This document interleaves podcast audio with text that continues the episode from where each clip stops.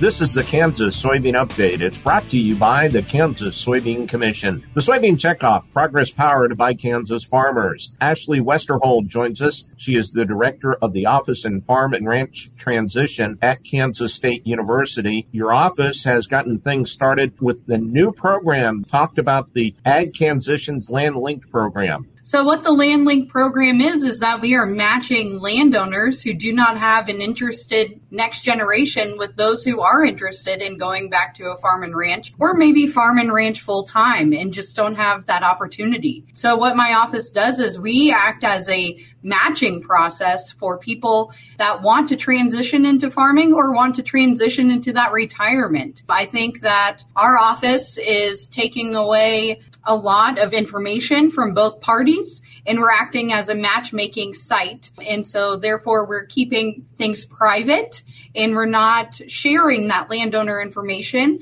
but we are actually keeping it to ourselves so that we are confident in the matches that we are making instead of making that information public. Have you seen more of the older farmers out there who want to retire have an interest in this? Or is it more of the younger producer out there who are looking for land or looking to get the start? Right now, we are at a one to one ratio where we have just as many landowners as land seekers. The obstacle is that there are a lot of landowners out in western Kansas that are seeking that land seeker and a lot of land seekers here in eastern Kansas that want an opportunity here. And so that is on us to try to figure out that obstacle, but it is meaning we have many opportunities for those across the state to enter into farming. And there are many landowners that are very interested in this program and are more than willing to act almost as a benefactor in some of these conversations and matchmaking. What's the process they need to do to get a hold of you guys and to start that process? You can find out all about our program at agkansitions.org. That is A-G-K-A-N-S-I-T-I-O-N-S dot org. And it has our land link application process and what that looks like going forward on that website. All of our contact information is on that website and feel free to contact us about any of our programs.